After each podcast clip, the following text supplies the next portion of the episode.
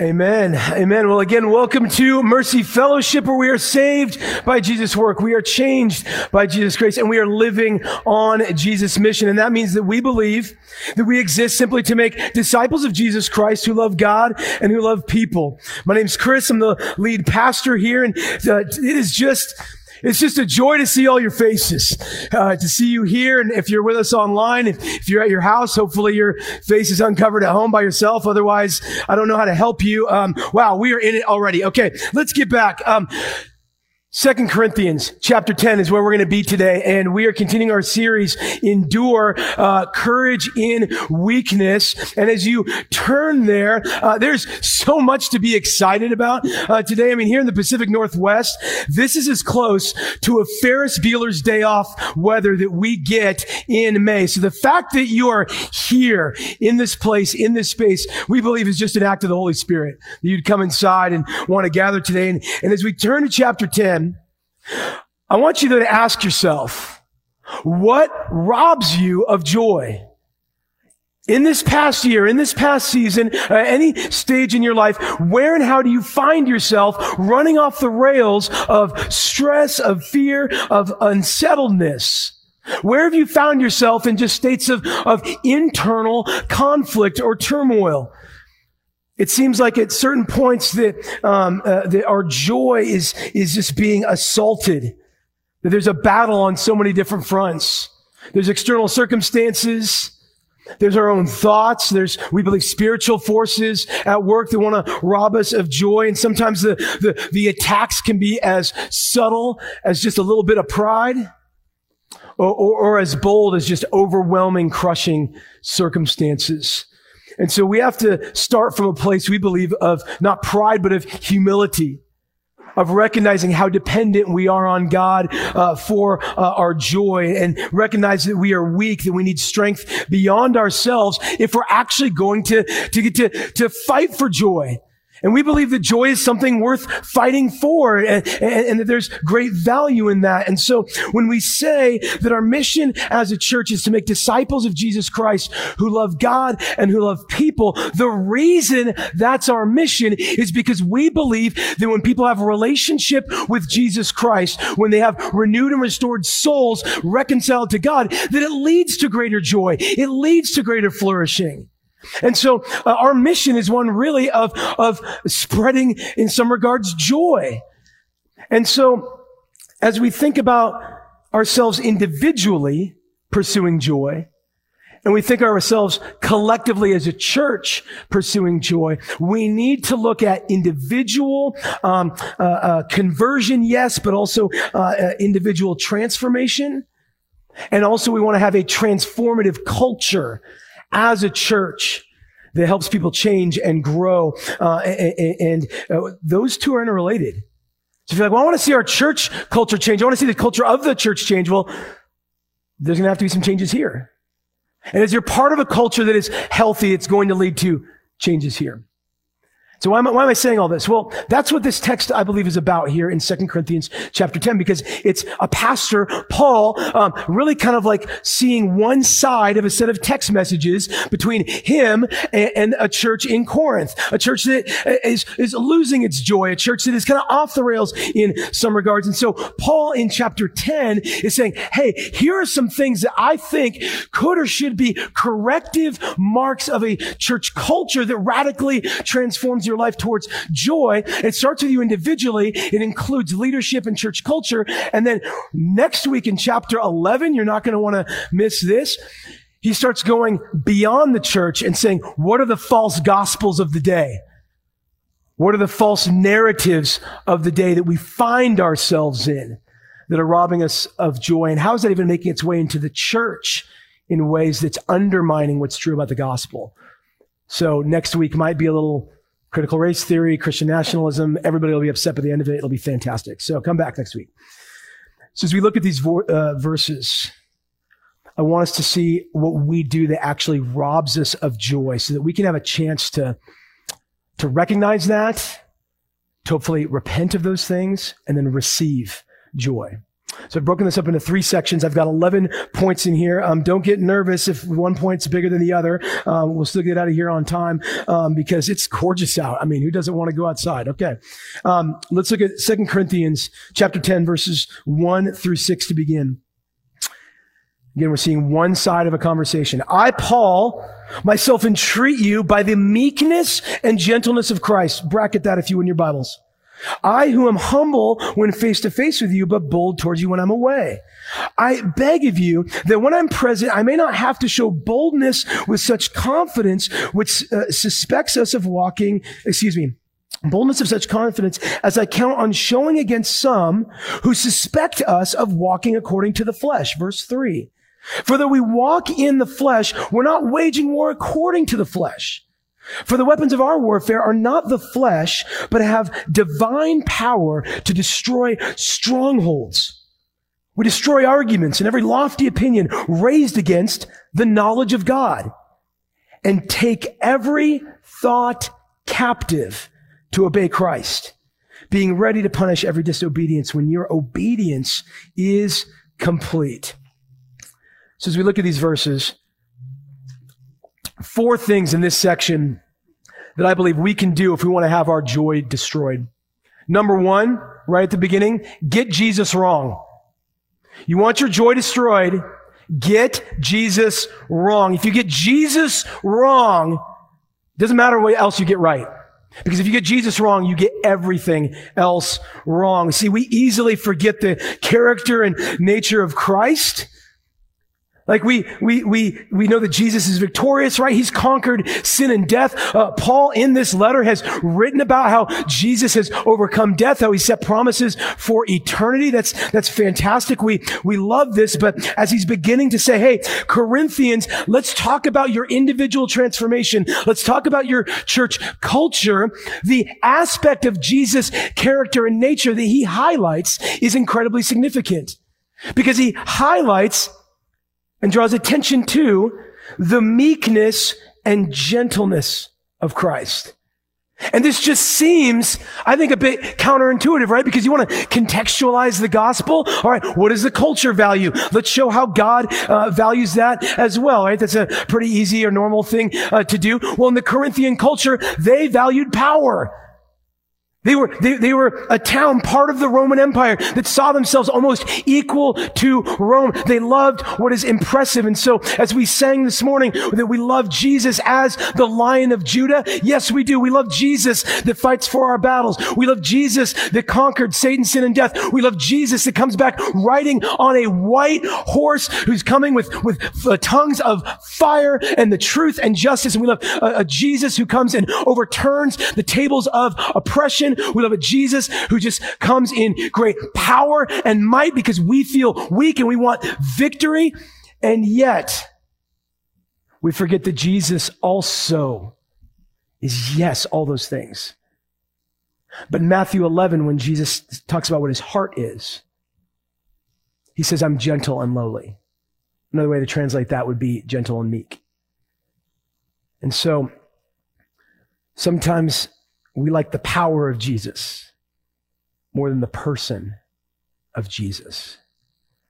And, and I confess that that's me. I mean, I, I like General Jesus that just comes in and wins the battle. But if we're going to have a healthy culture, then we need to see the Jesus as well, who is a suffering servant, who is pierced for our transgressions, who is the one who came, it says in Isaiah, without form or majesty, that we should regard him. When Jesus showed up into human history, Isaiah said, and it, and it happened. He was despised and rejected by men and women. And so, to know Jesus is to know the Jesus who knows you and me in all of our imperfection, all of our brokenness and still willingly sacrificed himself to purchase us from the slavery of sin, to, to yes, make us new, but, but he didn't wait for us to become new. He said, I, I know you in all of your brokenness. I know you in your sin. I know you in your shame. And while Jesus comes with justice, and God answers sin with justice, And there is wrath, and that is real. When Jesus pursues and engages with his people, he says it's with meekness and gentleness. And, and see, we, we get our joy wrong because we mistake meekness for weakness. We mistake gentleness for a lack of strength when, when to be meek, to be uh, lowly, to be gentle in absolutely no way does it diminish Jesus' power and authority over all things. He is the one who holds the universe together by the power of his will.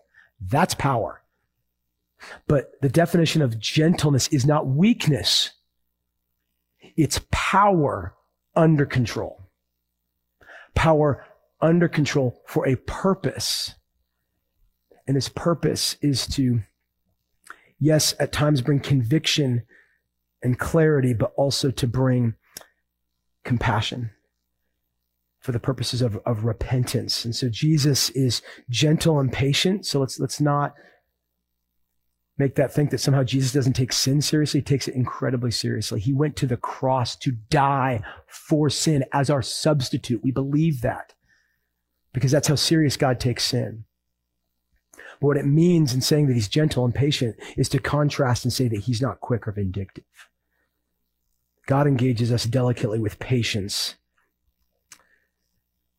And so we can have joy when we remember the holistic nature and character of Christ. Got to understand who Jesus is in every aspect. It's the character and nature of God is embodied perfectly in Christ. And, and so we got to see Jesus holistically. And that brings us to number two. You want to not have joy? Don't see yourself holistically.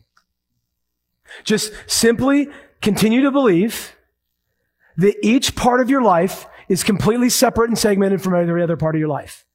So, um, uh, for example, right, if, if your body is not doing well, assume that that's not going to change your attitude.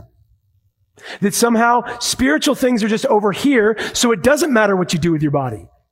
Or if I just learn enough about something mentally and, and understand it, but never apply it to how you live your life. So, you know, I mean, everybody knows about my gluten stuff at this point because I'd probably mention it every week because it's still top of mind. But like, if, if I hear all that from my naturopath and don't do any of it, cool. I know it now. That's great. But if it doesn't change how I live my life, then it doesn't matter.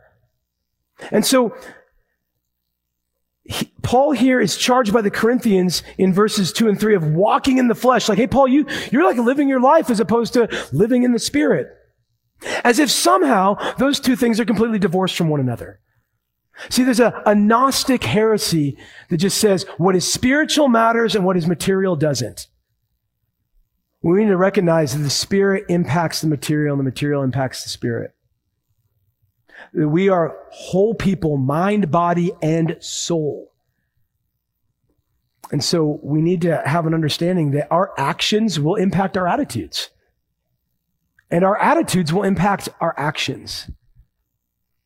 And so we, we do ourselves great damage when we forget that we live real tangible lives instead of lives that are interconnected with our mind, body, and soul. And so when we're not holistic, in how we see ourselves, we're actually neglecting opportunities for growth and we're neglecting opportunities for health and healing.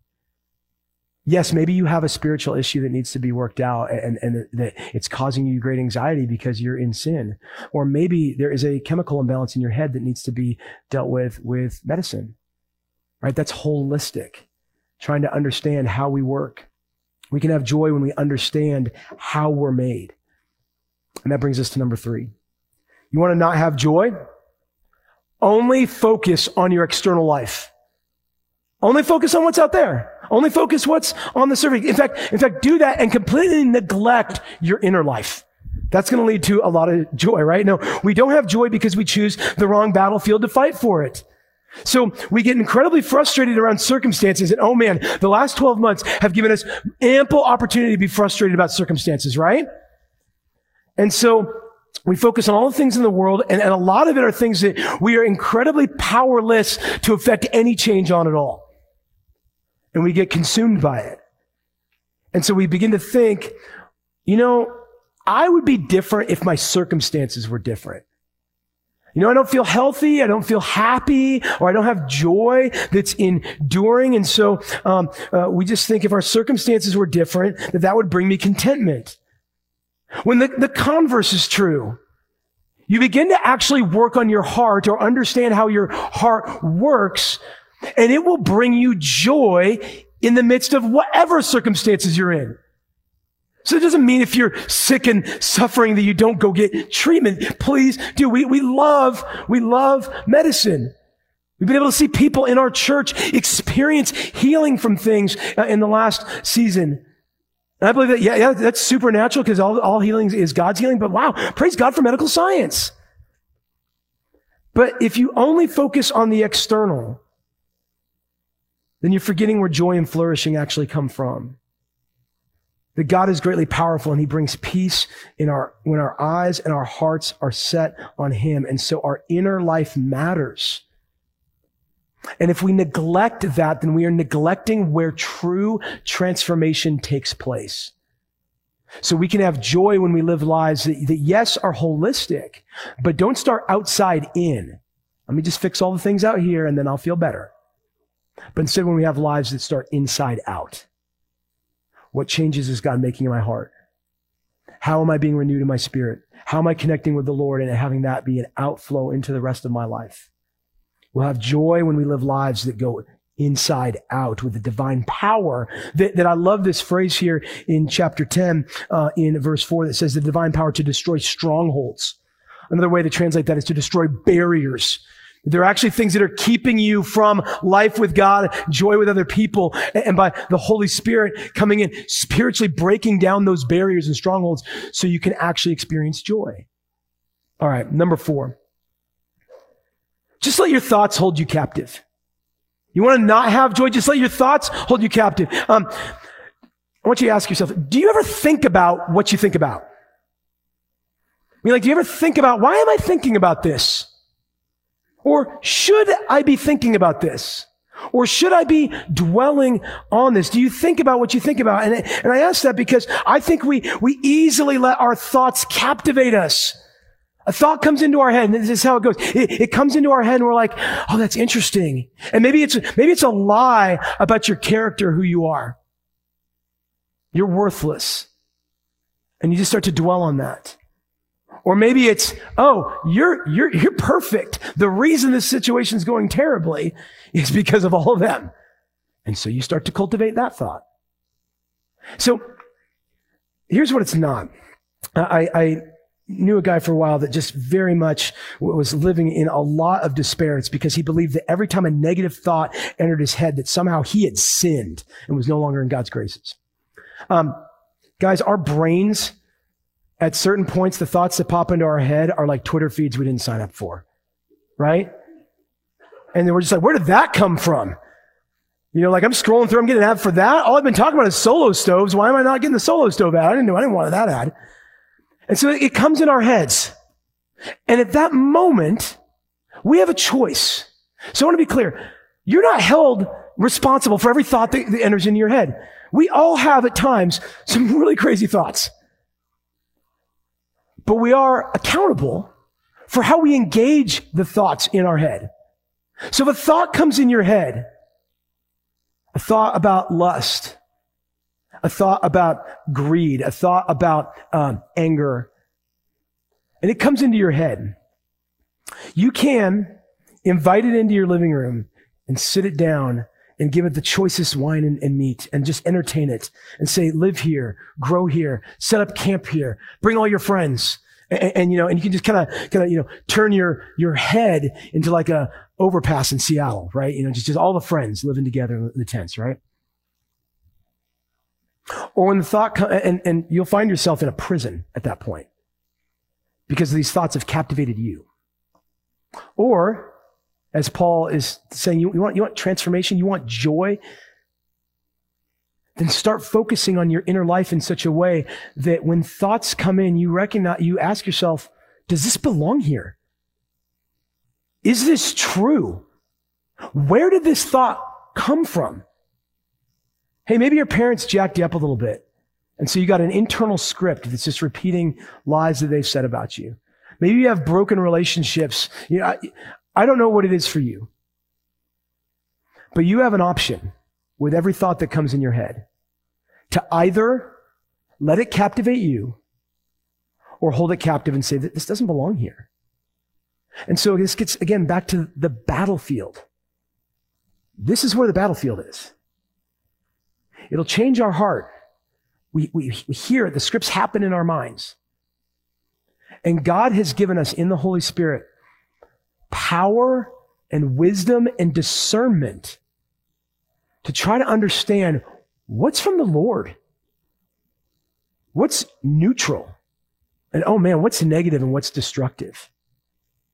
And so, I mean, I, guys, I think this one is so, so important for us to, to really just, like I said, ask ourselves, is this true about me?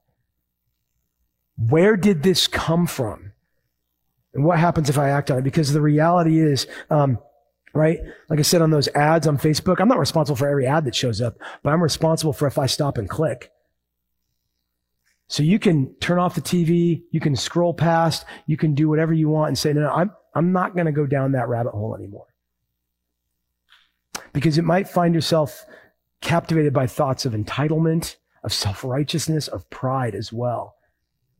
And all of them are going to rob you of joy when instead it says we're to hold our thoughts captive to obey Christ with power and perspective that comes from the Holy Spirit. So we can have joy when we actually begin to experience victory in the battle of the mind. Doesn't mean you don't have weird thoughts to pop in. Doesn't mean that you don't, you don't wrestle with things for a while, but, but for goodness sakes, wrestle. It's okay to wrestle with what comes into your head. And that brings us to our next set of scriptures here, verses 7 through 11, as we walk through, through 5 through 9. 7 through 11 says this. Look at what's before your eyes. If anyone's confident that he's Christ, let him remind himself that just as he is Christ, so are we. Verse 8, for even if I boast a little too much of our authority, which the Lord gave for building you up and for not destroying you, I will not appear ashamed, or I will not be ashamed. I do not want to appear to be frightening you with my letters. For they say, his letters are weighty and strong, but his bodily presence is weak, and his speech is of no account. Verse 11. Let such a person understand that what we say by letter when absent, we do when present. So this brings us to number five. You want your joy robbed? Believe you're better than you are. Or at least believe you're better than everyone else or someone else. See, uh, this first verse here, verse seven, look at what's before your eyes. If anyone's confident he's in Christ, let him remind himself that just as he is in Christ, so also are we. See, this is a call individually and as a culture, as a church, back to humility. To remember why you needed Jesus in the first place. Because you weren't killing it on your own. Because we need Christ's perfection in us and on us to be made new. Because we know that we're sinners who are saved by the grace and mercy of God alone. That means we are dependent on Christ for our salvation. And so it also means that we are all equal in the eyes of the Lord. And so every person is made in the image and likeness of God, worthy of dignity, honor, and respect. Every person. Those who the Bible say are in Christ, those are Christians, brothers and sisters in Christ. And what that means is not that they are perfect, but they have been saved by the God who is perfect. That their hope is not in themselves, their hope is in Jesus. And so when you know that you're in Christ, you are known by God and you're owned by God. You are no longer your own, you are, you are owned by God. And so our identity is not in our achievement, but what has been achieved for us in Christ. And so um, what he's saying here is, hey, self-righteous Christian who thinks you have all the answers to everything, just remember a few other people have also been saved too. That yes, the Holy Spirit did a work in your heart to move you from spiritual death to spiritual life. That is amazing. Ezekiel says you had a heart of stone taken out and a heart of flesh put in. That is a miracle. If you're in Christ, if your faith is in Jesus, that is a miracle from the Lord. And it's one that God's done a billion times. And so Paul's saying, you want to start with a healthy culture, you want to have joy, you want to have your joy robbed, then, then just remember that there are other people who are in Christ too. There are others who also have the Holy Spirit, who have God's Word. There's other churches that are fantastic. And so don't think that you've got the market cornered on righteousness. It's like if you got confidence because you're in Christ, remember some other people are in Christ too. If we have joy, or we will have joy, and remember that others are also known and loved by God just as we are, just as I am, just as I pray you are in Christ. All right, number six. You want your joy robbed? Just forget the purpose. Forget the purpose of leadership and authority. Just forget it. Forget why it exists. But he talks a lot about leadership here. In fact, just, just focus then on tearing others down to build yourself up rather than using power and influence to build others up. That'll work. I mean, it's been tried a lot. Leadership and authority can easily lead to being domineering, to, to pridefulness, to, to self-serving. And, and we see this from government to little league. That leadership that exists for its own sake is destructive for those that are under its leadership or under its authority. And it's ultimately unsatisfying for those leaders who are leading for those motivations. And so the challenge is, right, we can all hold up, uh, you know, dozens and dozens of examples of bad leadership, right? And so we think, well, the bad, you know, the answer to bad leadership is no leadership, right? Let's just, let's just go full anarchist. That'll go really well. No, the, the answer for bad leadership is not no leadership, but rather humble servant leadership. What are your motives for leading? What are your motives for influence? And you're like, well, I'm not a leader. I don't have this role. No, no, we all have leadership either of ourselves or within our families. We all have influence over others in some various degrees. All of us are leaders of something or someone. And so what he says here is that leadership and influence uh, and authority here in verses uh, 8 and 9, he says actually there, there can be authority that, yeah, that's man striven. Like, I want this. I'm going to pursue power. But there's also authority and leadership that's God given. He said God gave Paul, in this case, leadership. And the leadership was given for a purpose to build others up. Leadership that exists just to build itself up will ultimately come crashing down. Leadership that exists to build others up is what the God given purpose of actual leadership is. And so, um, uh, there's great examples of this. I, um, I love uh, sports shows, uh, like particularly sports documentaries, um, like Hard Knocks on on uh, the NFL. But one of my favorite ones in the last few years is called Last Chance U.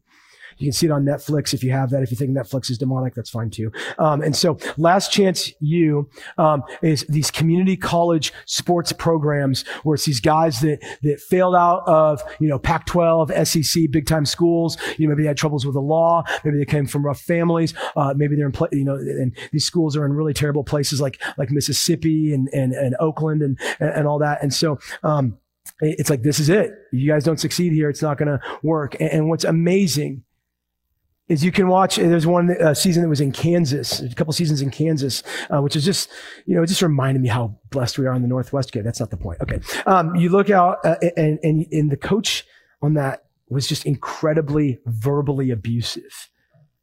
And yeah, maybe you're like, no, tough love. Like we need General Patton, right? You know, we need to, you know, I really want that coach that's going to break us down. Well, okay, that guy experienced success.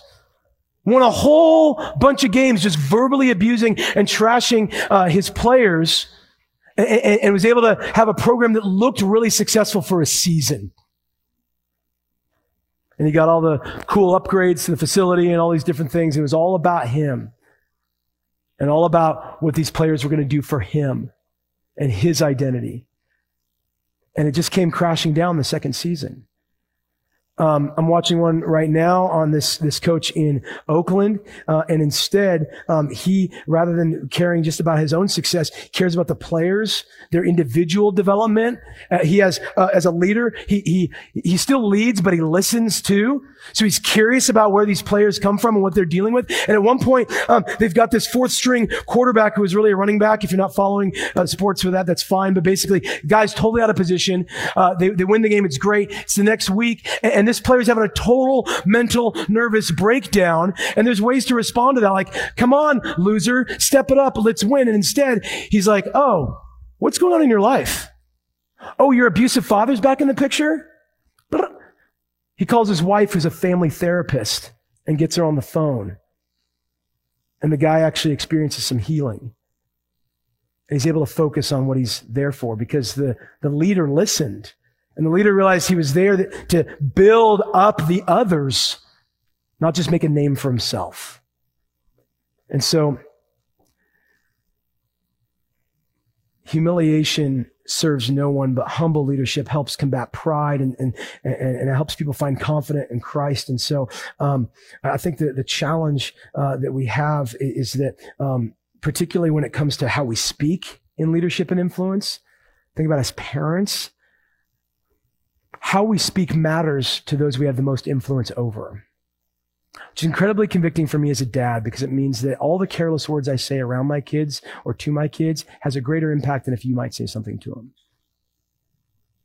And so, if you want to have joy, actually be considerate about how you speak and about how you lead others who you have influence over. And so we can have joy when we embody and we respond to godly leadership that's been given by God for the purposes of building up. Okay, number seven. You want to have your joy robbed? Just easily be impressed by appearances or only look on uh, the surface. Be dismissive of depth. Somebody's like, I, I want to be deep. I want to be faithfulness. I want to do a long obedience in the same direction. Just be like, nah, that sounds hard. That's not cool. I want flashy. I want to grow big fast. I want early success. I want to see things going well right away. And so for the Corinthians, right, we said they value power. They were, they're a lot like us. They are easily impressed by that that is easily impressive because they look surface level. What's successful right now? Where are things going right now? And so they see Paul and they're like, Paul, you don't look the part. Right? We know what leadership looks like. Paul, you're not domineering in your leadership, Paul. So we're going to be dismissive and not responsive to it. Oh, Paul, you're not this amazing orator. Um, you know, you can write okay, but when you show up, your sermons are boring. Like we're all falling asleep. And he's like, um, all I was doing was, you know, preaching Christ and Him crucified. Was that not enough for you? And so here they are, completely dismissive, and they think they have all the answers. And so if they're going to follow somebody, they're going to be super impressive. And I think that's because we find our identity in our leaders at times. And so when we tie ourselves to how they're doing or how they're perceived,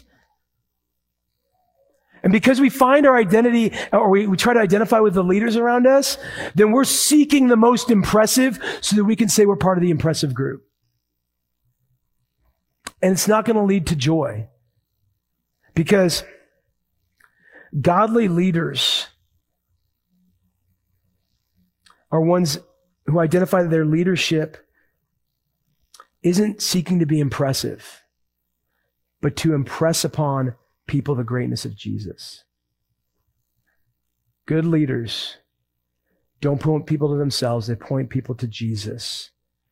Not growing their own kingdom, but calling people to be part of the ever expanding, glorious kingdom of God in Jesus Christ. So when we look for whatever's flashiest, whatever's growing the fastest, and we think that that's always means health, no, we'll have joy when we seek depth and substance and endurance over shallow style and speed. Show me a church where the pastor made it 40 years faithful and is a quarter the size of one that exploded, got huge, and then fizzled and died in five or 10.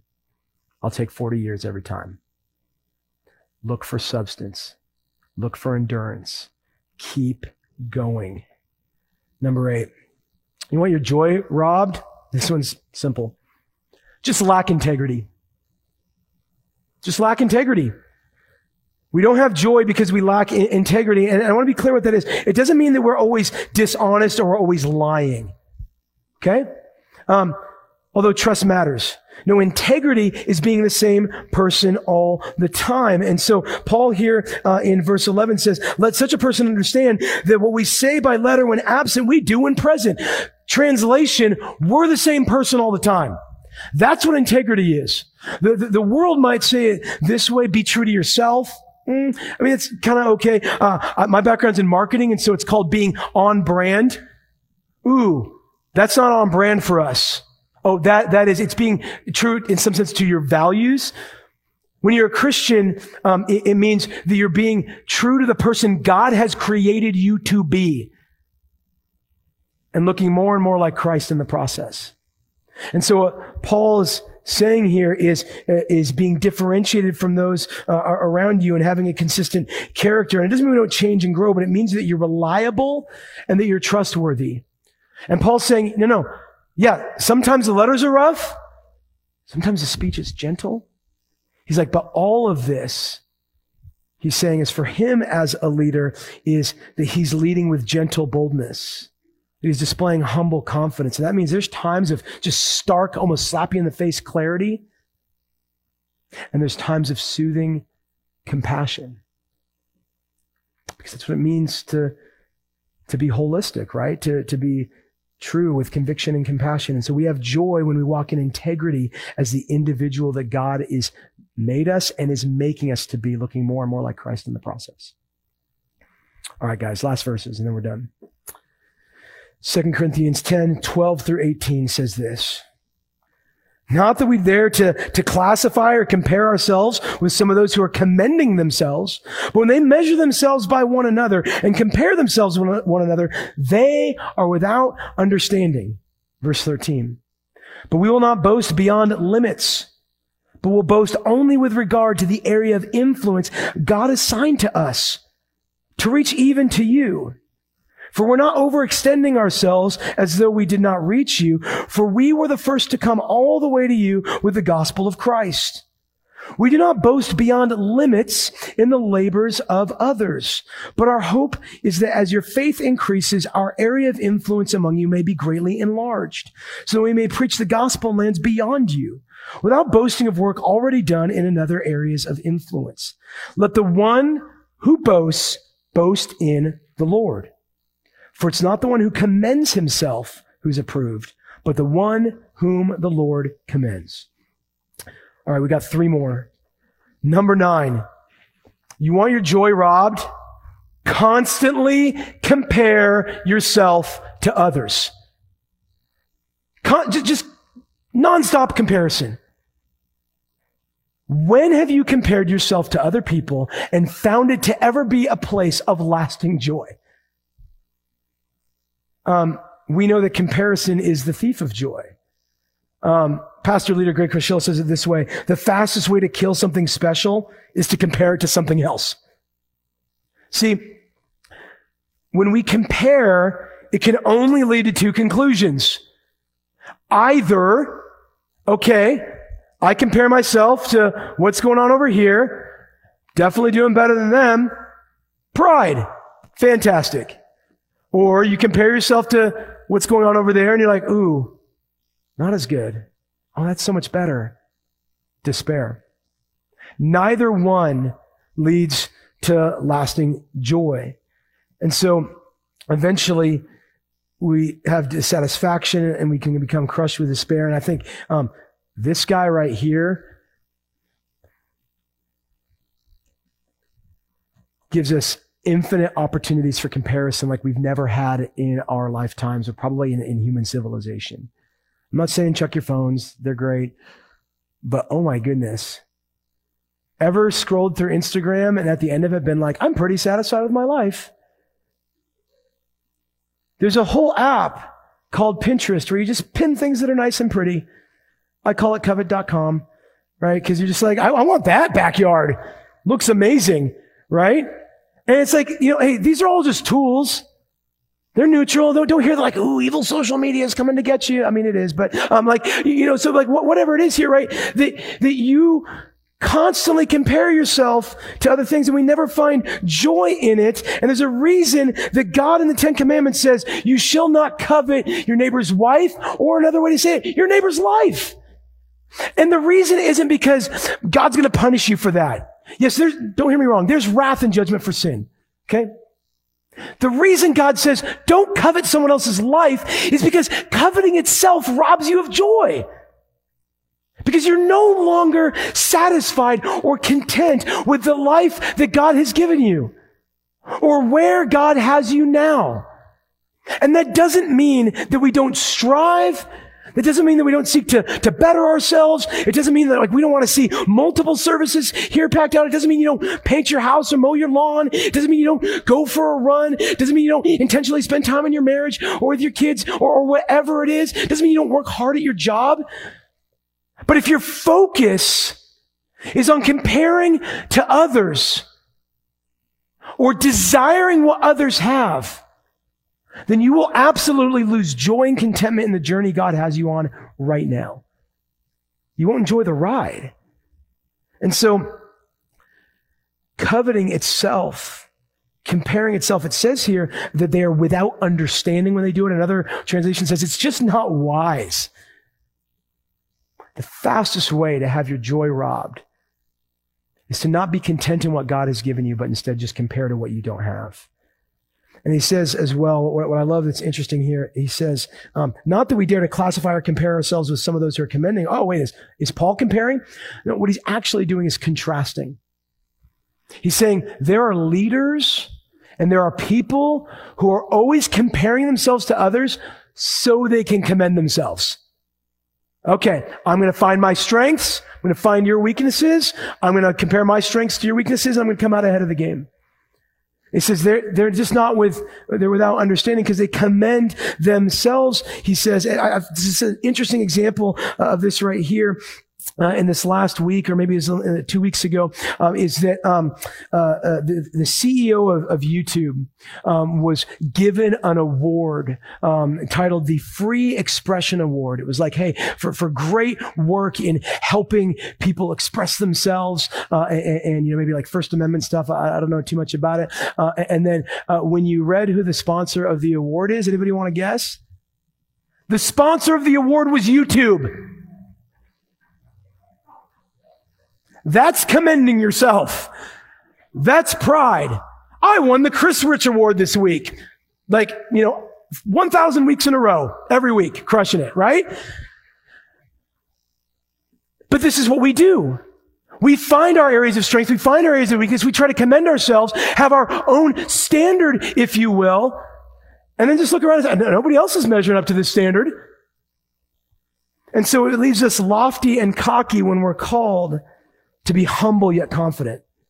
So as I said, embracing contentment is not settling for a less than life, but it's actually enjoying where God has you now. And so we have joy when we reject comparison and receive contentment. Number 10, you want to have your joy robbed? Just reject your limits. Oh, doesn't that sound like an awesome like workout t-shirt? Reject your limits. Well, except that we're limited people. And the more um, responsibility and the more awareness we have of the world around us, um, the, the more we can recognize or should recognize that we are finite people. And that limits are actually given to us by God for our joy. The Bible actually begins in an amazing paradise with one little limit. And we thought joy would happen if we just rejected that one limit from God. And now we find ourselves in a place in a world of brokenness that has limits all over the place. And so when we are comparing ourselves to others or, or coveting what others have, um, what we are saying to God is, I don't like the limits you've placed on me. God, I don't like the life that you've given me. Don't you know I deserve more? I should have more influence. I should have more affluence. Instead, God gives limits in His wisdom to give us, yes, the provision, but also the, the boundaries that we all need so we'll have humble reliance and reverence on Him. And what I love in these verses that Paul talks about their limits and he talks about their limits, his limits and, and their limits. We have limits, and when we recognize that others have limits as well, then we can begin to respect those and not expect to be, people to be what they aren't or what they can't do or can't be. And it will lead us individually, and I hope as a church culture, to just be people who are much more empathetic, that have settled souls and a compassionate culture. And so there's certain points where, I mean, when you get all worked up about things that we can't control, there's so many world events that the, the, I get more angst the farther away it is from me because I feel less influence, less power, less control. And so when you you know, are told things or, or hear things, right? Like, you know, hey, know your role, stay in your lane. Like, yeah, those are, those are pejoratives in our culture, but they could also be reminders of the fact that we actually have limits. And we're not supposed to have influence over everything all the time. However, we've been given a lot to do. So you want to ask yourself, what, what, are my, what are my limits? You want to understand your limits better? Then you need to ask yourself questions like this. Where has God placed me right now? What or who is within arm's reach of where God has placed me? Who are the people in my life, family, friends, coworkers, neighbors, right, that God has given me influence over or relationship with? Man, there's a lot to do with just the people around you, with just the, the neighborhood around you, the community around you. What responsibilities are yours to carry out? No, I need to own that. I need to mow my own lawn, right? And what are, what are things that you're carrying that you can't fix or you can't change? And maybe you're not supposed to. What do you need to set down and say, you know what, that's beyond my limit to, to affect that or to be involved with that. That's not my responsibility. See, we forget that God's in control. So we can have more joy when we focus on what God has given us to do in our lives and be more settled and sustainable. And this brings us to our last one. You want to have your joy robbed? Just seek approval from the wrong source. Begin, as it's said here, to commend yourself, pursue the wrong standard.